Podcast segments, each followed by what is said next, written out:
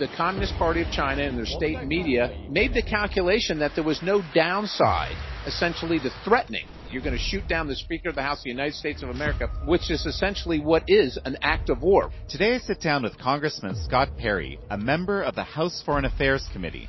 We need to quit this viewpoint that they're a strategic competitor. China and the Communist Party sees the United States of America as their enemy, and they treat us as such. 美方必将为其 损害中国主权安全利益承担责任，付出代价。it's time we start acting like there's an enemy out there. We discuss Speaker Pelosi's recent trip to Taiwan, how Beijing is exploiting America's strategic weaknesses, and what holding the Chinese Communist Party to account would actually look like. We could classify and characterize the Chinese Communist Party as a transnational criminal organization. If you look at the evidence, everything that they do qualifies them for that. The China's rampant theft of intellectual property is real there are about a thousand open intellectual property cases with the FBI. This is American Thought Leaders, and I'm Jan Jekielek. Congressman Scott Perry, such a pleasure to have you on American Thought Leaders.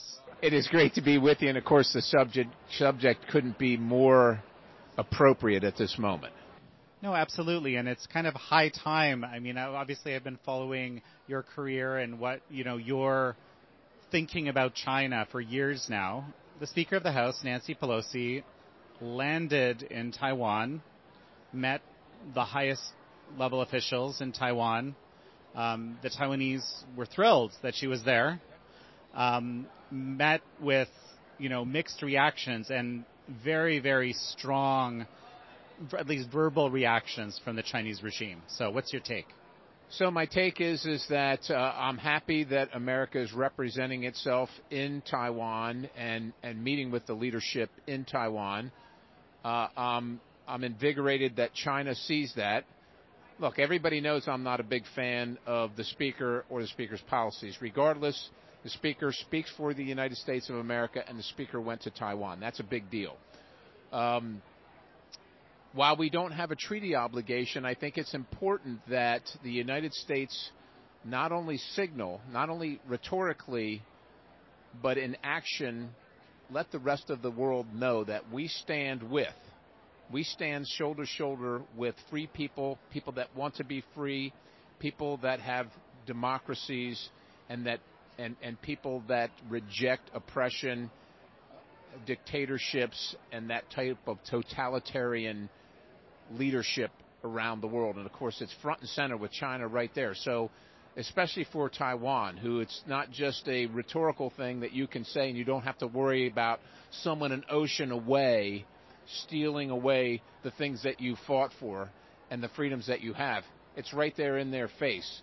Every time something like this happens, I think it's a good thing for the cause of freedom around the globe when America stands stands up for, stands beside, stands with countries that uh, that want to be free, like Taiwan. So there were actually, you know, threats from the state media, essentially the the top of the state media, suggestions that our plane might be shot down. There are numerous things. That was probably the most extreme, saying that action will be taken. Um, what do you make of this? I think that first of all, it needs to be a wake up call to anybody in America that thinks that the status quo will always remain the status quo. And when I say that, that America, the United States of America, will always be the global leader. They just assume it because in their lifetime, that's how it's always been. But that's been paid for. There's been a big price to pay for that. And of course, the, the cost of freedom is eternal vigilance. And I think what they should recognize is, is that the Communist Party of China and their state media made the calculation that there was no downside, essentially, to threatening. Threatening the United States, which is essentially what is an act of war, right? You're shooting down, because that was the threat. You're going to shoot down the Speaker of the United States, Speaker of the House of the United States of America.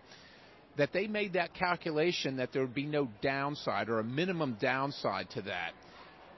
And it's a wake up call that that it cannot be business as usual. We need to see the Communist Party of China for what it is, and and we we need to quit this um, this viewpoint that they're a strategic competitor. China and the Communist Party sees the United States of America as their enemy, and they treat us as such. It's time we start acting like there's an enemy out there. You think that there's any chance that this, uh, you know, Chinese state media basically saying this in their official capacity is just someone mouthing off? No. There's nothing in Chinese state media that's not controlled by the Communist Party. This is this is all by design. It is intentional. And let me say this too. There's a reason it's happening because weakness is provocative and they feel comfortable they feel comfortable doing it. They feel comfortable saying it because they judge us at this moment to be weak enough that they can get away with it.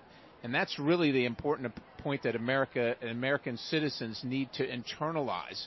This isn't just happening because someone made a mistake or somebody shot their mouth off. That doesn't happen in these controlled economies, controlled societies. That's all by design.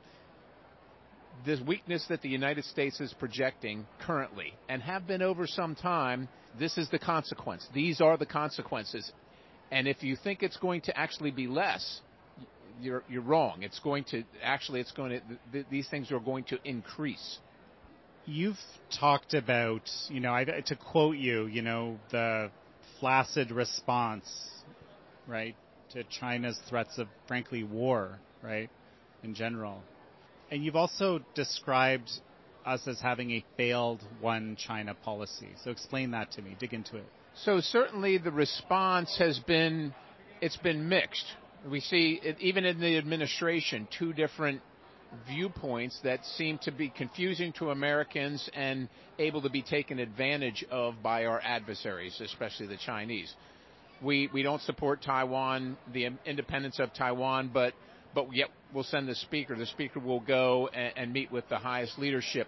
We we um, we disagree with the goals of the Communist Chinese Party, but we don't really do anything meaningful regarding the, the, theft of intellectual property, the disregard for international trade agreements, the disregard for United States law regarding all host of things that the Chinese Communist Party does from propaganda to sending spies, et cetera, et cetera, et cetera. So that's the that's the uh, flaccid. I think is it might actually be worse than a flaccid response. It's almost a an emboldening and uh, it's almost a willful assistive response to what the goals of the Chinese Communist Party are at some level. We don't want to be in a war with China. We that's not our goal. That's never been our goal. But we have to I think we have to begin at some point acknowledging that the policy, the rhetoric from the United States has been has been failed. It's a failed policy and we are long into this now, and we have got to begin this moment. Every single moment that goes by is a wasted moment where we need to start digging ourselves back out of this carefully because we don't want to be in a war with China, but and, and the Communist Party of China. But we have to understand our circumstances as well. We don't have, no longer have the largest navy on the on the planet. We no longer can project power like we could against the Communist Chinese Party because of parity and things like hypersonic missiles and maybe even superiority, superiority potentially of the Chinese Communist Party in space. These things are all uh, a very careful calculation, and unfortunately, I don't think certainly I have very little confidence, and I think the American people have very little confidence that this current administration has a coherent strategic plan for the short term and the long term of, of China. And quite honestly, as a conservative, there have been too many occasions where our side, where the Republican Party in particular, has has turned a has turned a blind eye to things that uh, are unacceptable, and so we're culpable in this too. And we need to be on the side of not just throwing the blame and pointing fingers, but how to collaboratively work with our friends on the other side of the aisle for the good of America and the good of the globe. I think it's an important thing to say. that for decades it's kind of been a bipartisan approach has been to allow the Chinese Communist Party to get away with all sorts of stuff, whether it's you know building up you know these islands, dredging right. up these, creating these islands. a islands lot of rhetoric, but yes. zero action. So I've been on the Foreign Affairs Committee since I came to Congress up until COVID 19 there were plenty of bills that were submitted to the committee for consideration, for a markup, for a hearing. none of them ever came to not one, not one in the entire time until COVID happened. So, yes, both sides, because we were in the majority too. I was there when we were in the majority for a short period of time. We have uh, we have been complicit in our own demise in this regard. The first, of course, the first uh, step towards towards recovery and, and health is recognizing your own failure, failures and your own problems. We're complicit. This is something I've been thinking about, right? When when you're in a relationship, right? You're kind of in a bad relationship, and uh, you know, the other side is used to getting away with stuff with you. It's, it's almost this reaction, right? And it, this struck struck me like this is kind of what maybe China, uh, Chinese Communist Party is doing. Basically, you get this situation where it's almost outrageous when you no longer follow the script, and if the script is to capitulate, to agree, to to allow the other side to quote save face, whatever. There's many, many, many ways to call it. I actually was wondering to myself whether Speaker Pelosi would actually end up in Taiwan because I think like historical precedent might suggest that, that, that she wouldn't go. If you look across the last however 20 30 years, right? But she did and and there was, you know, outrage before and outrage after, right? How do you let's say quote unquote safely change the status quo in our own personal relationships if you've been alive and had any relationship at some point you realize, you learn, you know that we teach each other what we'll accept, right? And that's what you kind of get. So if you keep on accepting poor poor treatment from the people you're in relationships with, they're going to continue to give you poor treatment. But if on that day, on one particular day, you decide, well, I'm done with that, and and and you've been long in the relationship where you've allowed them to treat you poorly, there's going to be a reaction to that, and you have to. I think you have to recognize and understand that. So I think this is kind of one of those moments where we have a choice to do this the right way, or and look, it, it, there's two at this right. There's two in this relationship. There's the Chinese Communist Party of, of, of you know CCP, and then of course there's the United States of America, and as a military guy, this is one of the things I know. The enemy always gets a vote. You have your plan, but the enemy gets a vote, and, and even though you planned a bunch of different things, the enemy might, might not do, might not respond the same way. You need, you need to be prepared for that. I think we need to be prepared for that, and I think this is going to take some small but very definitive steps, at least on the outset, to say, you know what, we've reevaluated our relationships and our circumstances. We don't appreciate pre- appreciate the way you've been treating us, and so we're to we're to move things in a little di- bit of a different direction right now to see how you respond. I think it's important that we do that as soon as possible because as time goes on, we have less and less options based well, on we, their we, potential and, But response. we've, taken a first step here. We have taken right? a first step. But, but, but even as you say that, it's my understanding that while the speaker decided I'm not going to be intimidated by the rhetoric of the Communist Chinese Party, the administration urged her not to go and was not in agreement. That that's not a good place for us to be. And and even while the speaker did did visit Taiwan and and and it's very high profile, Uh, uh, you know, the world's watching it. The Communist Party of China also is looking behind the scenes and knows that we're not speaking with one voice, and they're going to be willing to exploit that division and that weakness. What would be the geopolitical implications were the U.S. to say we recognize Taiwan as a sovereign nation? We don't know. We speculate based on the rhetoric of the Communist Party that, that potentially there will be a, a, military incursion, that there will be punishment on economic terms to make potentially Taiwan to us. I think that the Chinese Communist Party is much more calculated, but I think that they're anxious and they want to move up their timeline, especially when they sense weakness. So uh, I don't think that they necessarily would do anything rash.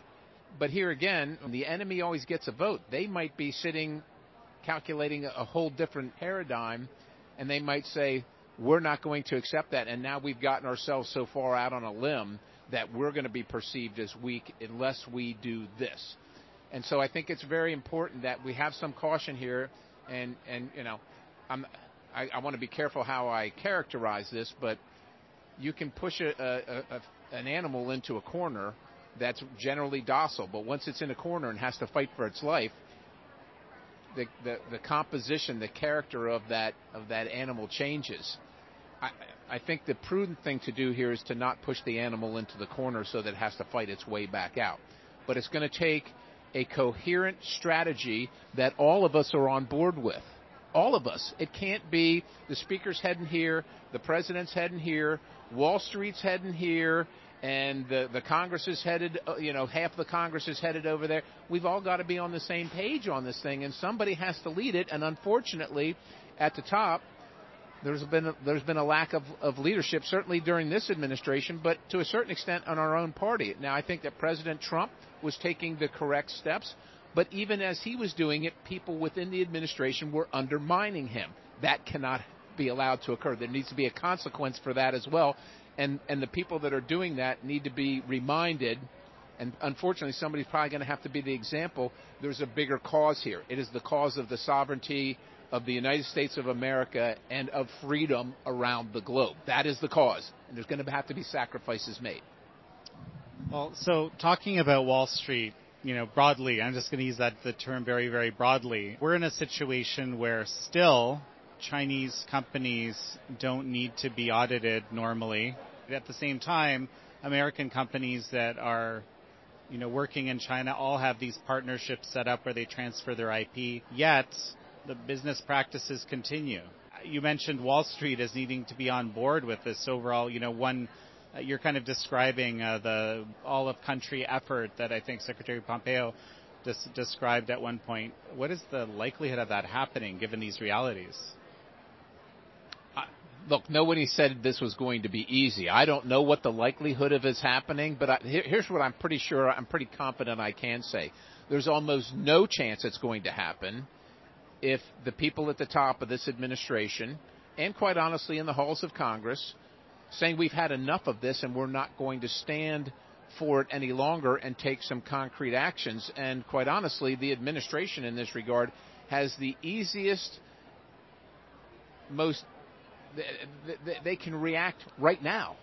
I mean, all they have to do is is say that you're working on the stock exchange and you're the uh, Securities and Exchange Commission says you're going to comply like anybody else. And quite honestly, I think this is a pretty easy sell to the American people. The American people will be fine with this, even the ones that have questions. If you just say, "Look, we we would appreciate the reciprocity. So we understand that you don't like this. So we're going to do what's fair here. We're going to treat you like everyone else, and you're going to treat us like everyone else or we're going to have an issue here. Somebody has to be willing to say that. Somebody with the with the authority to make that change, and the person with the authority is the president, and the secretary. You know, at the Securities and Exchange Commission, they can start signaling and saying this is coming. It doesn't have to be, you know, a switch that you throw overnight. You can say, look, this is we've decided this is now our policy. We're going to implement it in six months or three months or something. But there's been no sign whatsoever that anything's going to change. So the people that are taking advantage of us in this relationship sense that we're okay with being taken advantage of, and they're going to continue, and they're going to see how far they can take advantage. Um, the bills that you are explaining, I mean, there's probably all sorts of reasons why they never made it, or most of them never made it. But you know, what's the overall theme that so many of these bills that you saw that would be beneficial to America?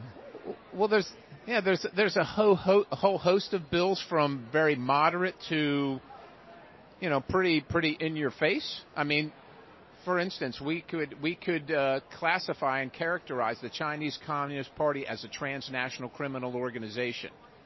Now that might seem extreme to people, but if you look at the evidence, everything that they do qualifies them for that. I know that's uncomfortable for some people. So, uh, so h- how about this? We just don't allow the thrift savings plan, which every service member in uniform is required to pay into, invest in Chinese companies and the Chinese markets that are unaudited and, in many cases, are funding the very enemy that these uh, people in uniform, our service members in uniform, are training to fight against. That seems pretty perfunctory to me, but yet none of that, none of that has come up. Not any of it. So we, we can't even we can't even uh, find a way to determine what the origins of COVID-19 are vis-a-vis the Chinese Communist Party, the Wuhan Institute of Virology, etc. We're not even interested in that. These, these should be somewhat easy things. There's a lot of money floating around. I understand. There's a lot at stake.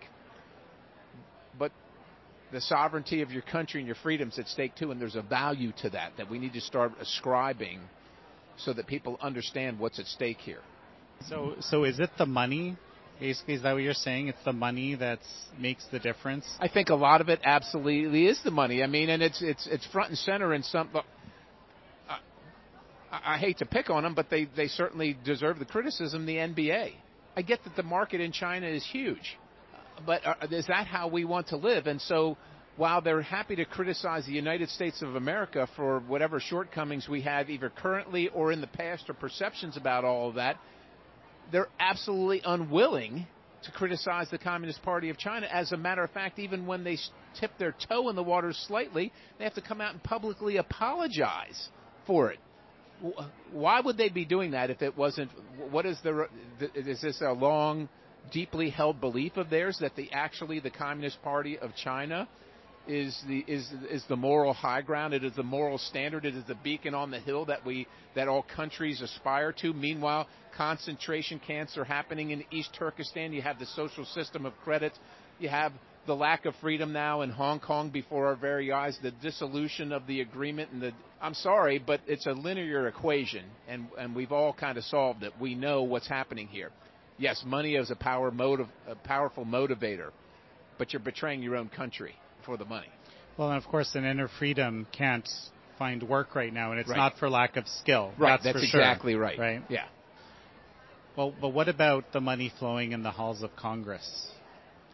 Well, I think that that's probably something that needs to be addressed. Uh, I, I'm, I'm, I don't have any that I know of, uh, other than the fact that on occasion my family shops at Walmart. So if that's where we're going, then we all need to know that those are the new rules of play.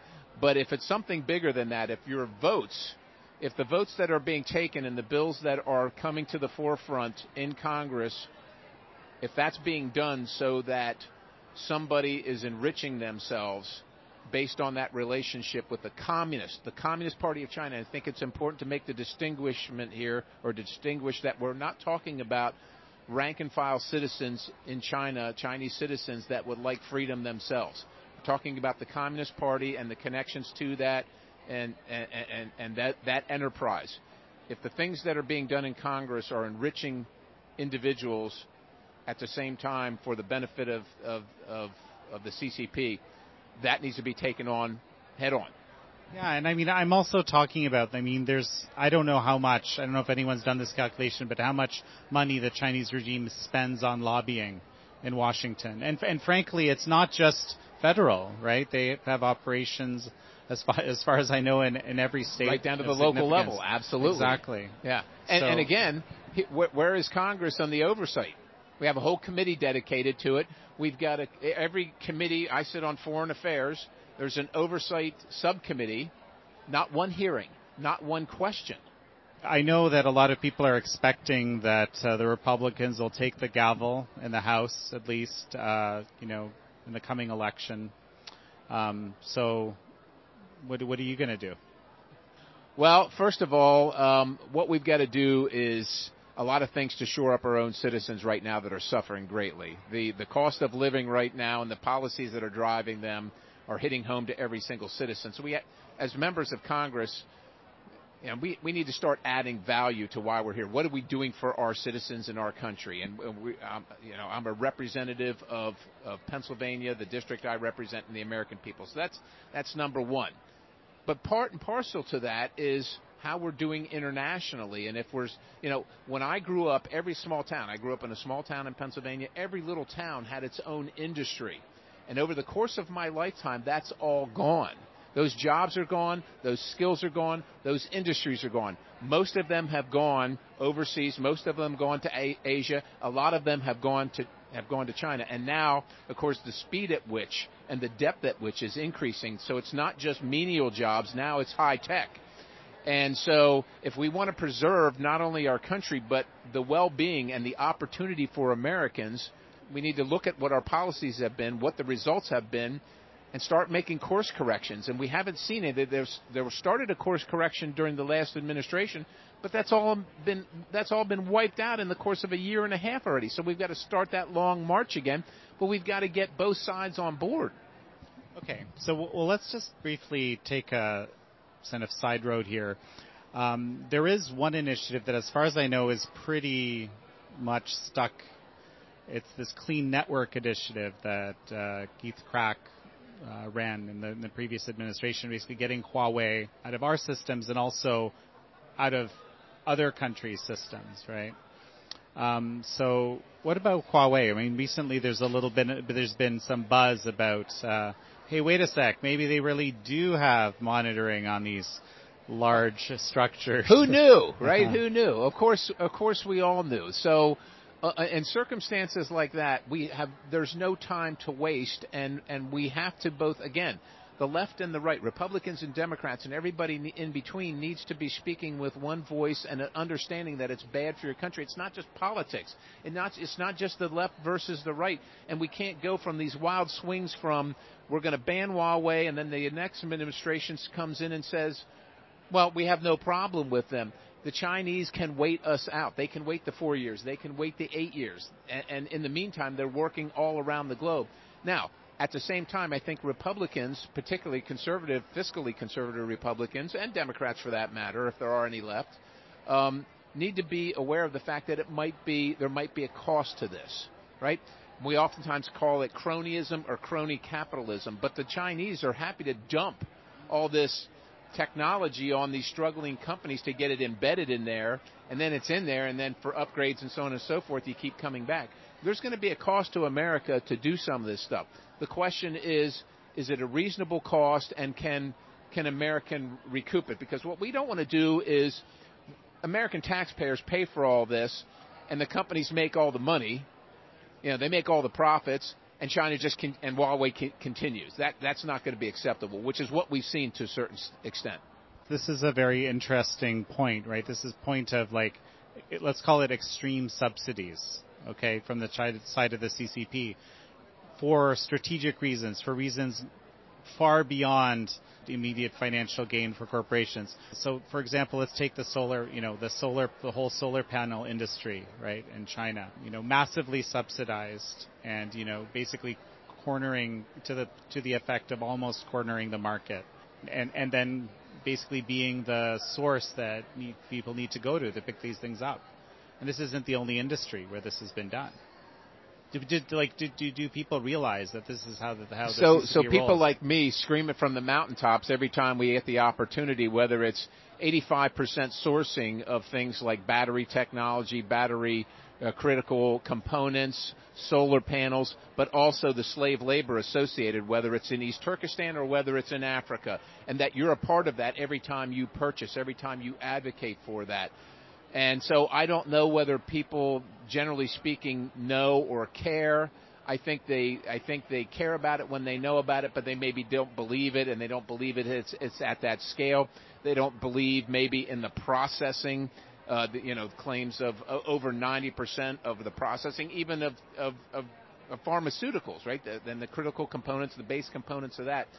Um, I, I, th- I don't necessarily think that they they internalize that until it hits home to them. Now, certain at certain point during COVID, with the pharmaceuticals, it hit home. Just to clarify, because um, we kind of jumped from the solar panels, you're talking about the fact that a very significant portion of the precursors to basically medicines right. in America are made in. We can't get antibiotics in this country if we're dependent on China, which is where we are right now. So again, if you're going to get into an adversarial, openly adversarial, hostile relationship, understand you better be prepared to quickly provide the medicines that your society needs and right now we can't. So that's why that's just one of the reasons that we have to be careful. So where the right might have to come to the table on funding for some of this stuff the left has to be able to come and be willing to come to the table and say all these restrictions on on getting critical minerals because they like to call them rare earth minerals.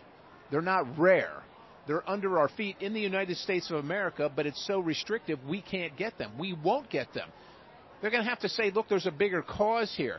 Yes, we're going to mine for them. There's going to be there's going to be the the things that occur with mining, but no one does it cleaner, more responsibly than the United States of America. But if we're going to allow China to just continue to do this, then we better be ready to be led around by the nose by the Communist Party of China. So the picture that you're painting here is that Congress hasn't been very effective on this stuff, right? Congress hasn't been effective because Congress has not been willing for one reason or another, whether it's courage, whether it's people feathering their own nest, or whether it's people uh, voting in favor of someone else that's a constituency that's feathering their the, the profit motive. But let's face it, what has Congress really done to rein in the Communist Party of China in America or, or globally? It's been tepid rhetoric at best, from my estimation. So you know, I'm so I'm going to get back to this to this question. Like one of the things that you mentioned, for example, is that you think that China's preferential trade status should be revoked. I do now, think now that. that would be a, a very significant move. I say that that's probably a huge understatement on my side, right? Of all the things I can imagine doing, that one would probably have the most the greatest consequences. I, or do you agree with me? You know, no, um, I think I, I, I definitely think it would. Um, and and again, I don't necessarily think that you say we're going to flip the switch. You know, when I wake up t- tomorrow morning, I'm going to flip the switch and we're going to announce it. I think you start letting China know we've had enough, and these are the consequences. Here's what you do so this doesn't happen. You take these actions, and we can have a discussion about this or not.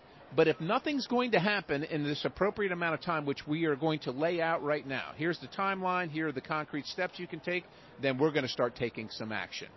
No one's talking in those terms whatsoever. And so what happens is with frustration, people say, well, if you're not going to do anything, then I'm just going to do this.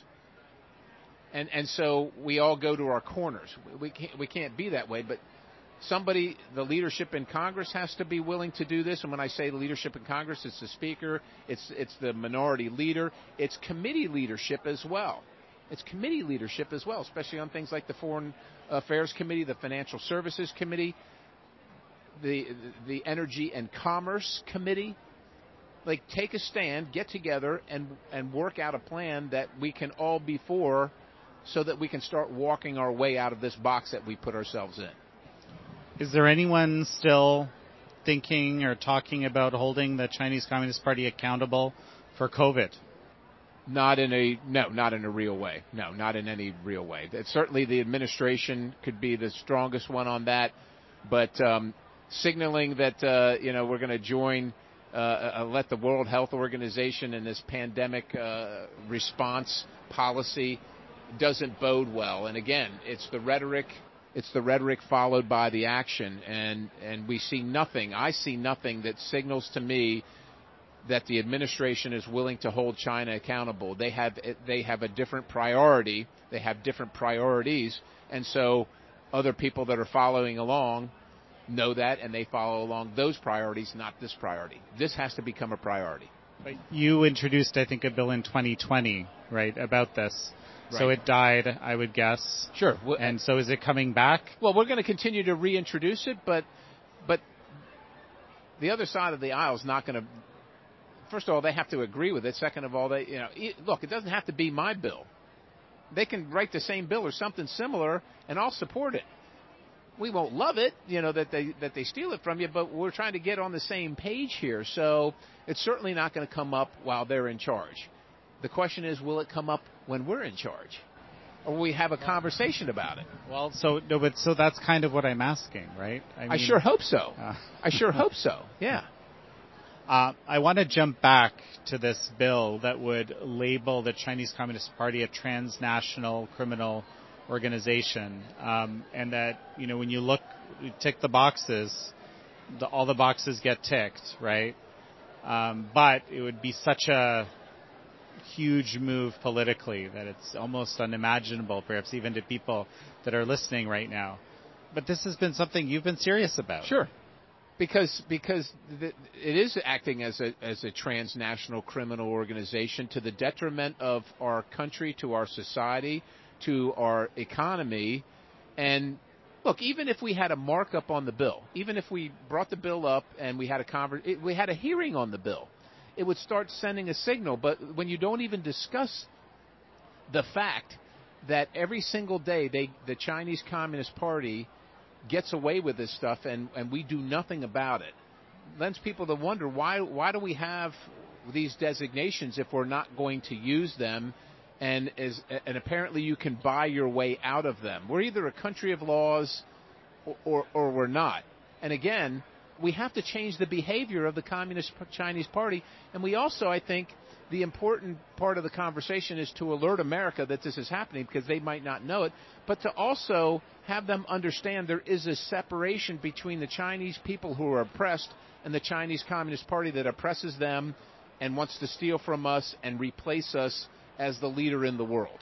And and and and but how are they ever going to know? How are the people that are trying to pay their mortgage, get their kids to school, deal with their doctor bills and insurance and taxes and all that stuff? How are they even going to start internalizing this if we never begin to have the conversation? You know, it's interesting that you mentioned that because uh, just a few days ago, uh, when I say that, I'm talking about this stark distinction between the Chinese Communist Party and the people. Um, certainly, there are people who support the Chinese regime, but there's certainly a, a heck of a lot that don't. And you know, this I, I re- not too long ago I had Professor Sanya from Catholic University on the show, talking about the Quit the Communist Party movement, also known as the Tuidang movement. And that movement just passed 400 people. 400 you know, million. 400 million. 400 thank you. million 400 people, million right? 400 people. million people. Basically, you know, having quit the Communist Party over, I, I guess it's almost two decades. I, I forget the exa- the exact time period, but in this, you know, kind of special mechanism that, that that has been functioning all these years. So there's there's people. Yeah, here again, and and of course it's easy for us, right? We're in America, and it's easy if you don't live somewhere in the clutches of the Chinese Communist Party to say, I quit the CCP, and I'm sure many have done it. But for the ones that are in the clutches or potentially in the clutches, understand the gravity of the situation. Lose your livelihood, maybe lose your family, lose lose your life potentially, um, be disappeared, those type of things. Um, I think this is a good opportunity, and again, carefully for for America to say, we stand with these people, we acknowledge these folks and and again draw this d- distinction and and buttress the sacrifices that they're making for the sake of freedom. We just cannot continue to take for granted the liberties that we have because they will be taken away as they have been taken away in Hong Kong, as they are being taken away in Tibet, as they are in China all that stuff, especially with the advent of big tech and, and knowing that big tech, our big tech, the United States big tech, well, when I say that, of course, they don't see themselves, they see themselves as global companies founded and operated from the United States of America, but working with the Communist Chinese Party to oppress their people.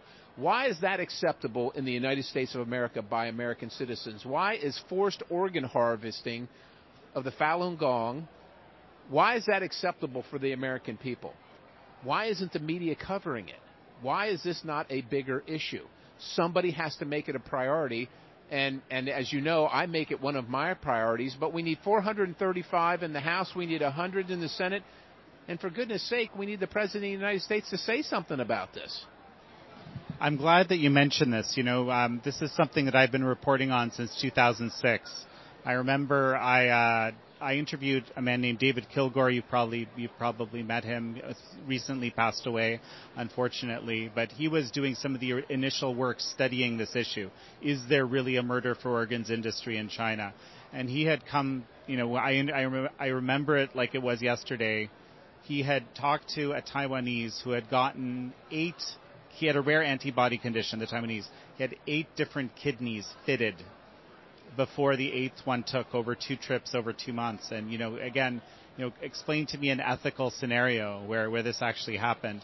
And, you know, recently we have this um, uh, American Journal of Transplantation, uh, uh, basically top, top tier transplantation journal in the world, publishing that there's at least 73 cases in the published literature of basically Chinese doctors, Chinese doctor scientists killing people by extracting the heart right? So this is this is not conspiracy theory, and, but when we talk about it, I think back to Coma, I think back to all these you know crazy films, and it's very hard for people to grasp. They can't imagine this would actually be happening in the 21st century, but but every single sign points to it, and of course we have to be careful here because no one has stood in the operating room with the lights on and the camera on interviewing the person that's about to have their organs yeah. taken out, lose their yeah. life because of you know, I got a news flash for everybody. The Chinese Communist Party doesn't allow these kind of investigations in their country. But the fact, but for the fact that there is no waiting list for an organ in China, look, we're a pretty developed country as America, and of course Europe and so on and so forth. Yet there are long waiting lists. People wait and sometimes expire while they're waiting for a suitable match. Yet there's not one in China. And of course there are, there have been investigations that have concluded have con- confirmed as far as they can that this this occurrence goes on. We want to see the public outcry. We want to see Xi Jinping in an open forum questioned and not be allowed to weasel out of answering that question. That's that's what we want to see, not some thing where behind closed doors you come back out and tell us afterwards, well, I brought it up. See, here's the thing that has always troubled me, right? When you know that a regime, a government does this sort of thing, or at least sanctions this sort of thing. There's a lot of money. This is a billion dollar industry by the most conservative calculations. Um, how can you expect them to function ethically in other areas? And you know that they won't. Again, we're doing what's easy. We're just turning a blind eye to these horrible things over here because we want to do business over here. And morally and ethically, it's it's completely unacceptable, uh, and it's unacceptable from a government standpoint to to essentially turn a blind eye as well, which is exactly what we've been doing for a long time, and we found some way to justify that we since we don't have the proof right in front of us, we don't have the person that had their organs harvested, where the family members, you know, witnesses and so on and so forth. So we can't do a thing about it. Um, we have said in our lifetime Never again. Never again. It's happening right now, and we're not doing a thing about it. Well, and not dealing with basically this being done to the Falun Gong for you know more than a decade. I would argue, and others have argued, uh, you know, much smarter people than me have argued that, you know, it resulted in the current situation in Xinjiang. Well, that's that, again, weakness is provocative. I mean, there was a dictator in the 30s that said, well, we watched what happened to the Armenians and no one said a word. So, we can just keep going. That's why you cannot allow, allow these things to occur at any level. As soon as you find out about them, they must be stopped. And, and the United States is, uh, is woefully lacking. Quite honestly, the free world completely is woefully lacking. I've already kind of touched on this question a little bit a, a couple of times. This is sort of as, as we finish up, right? There, there I'll, I'll, add that there was a significant turning point with the Trump administration, um, and there is. This is one of the areas where there is some kind of bipartisan consensus. It was the Speaker Pelosi that went to Taiwan after all. Um, that that the CCP has to be dealt with in some way. But at the same time, you know, during throughout this interview, um, you've talked about you know lots of structural problems in the U.S. in Congress and the administration and so forth that are kind of preventing that from actually happening. So just like I guess in a very very concrete way, what are the immediate things that we that can concretely be done to shift that? I think the rhetoric's important. I think these public actions, like the one by the speaker, are important to, to reset people's minds about this. I think that probably the best thing to do is for there to be an overall look of what the perils that the United States faces in a world where China is in charge and is the global leader, whether it's pharmaceuticals, whether it's technology, whether it's just general economics or finance. Look at the, you know, I think categorize those, prioritize those, those problems, those challenges that we have, so that we can start assigning a solution set to each one and prioritize that both legislatively, administratively. But right now, there is no there is no one plan that everybody can refer to and say, no, the real problem is this. This is a real problem now, but we've worked on it and we got it to 50%. Now we need to shift to this.